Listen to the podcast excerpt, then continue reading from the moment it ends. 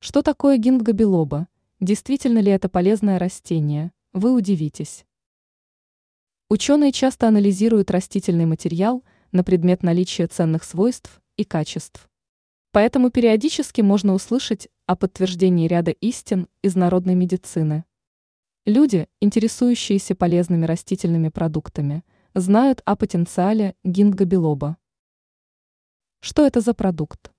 В продаже данное растение в основном имеется в качестве добавок для чая или же в виде аптечных препаратов. Это растение, которое живет на планете уже сотни миллионов лет. На протяжении истории люди часто употребляли его в лечебных целях. В чем его преимущество? Эксперты отмечают, что гингго билоба в первую очередь ценится в качестве отличного средства для улучшения работы мозга и оздоровления важного органа.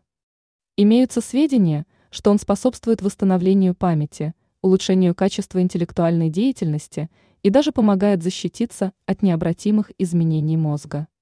Поэтому данное растение часто пользуется популярностью среди людей, ведущих активную умственную деятельность.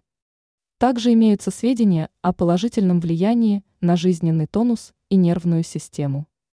Однако вводить новые продукты, особенно в том случае, если речь идет о лекарственной форме, можно лишь после консультации с доктором.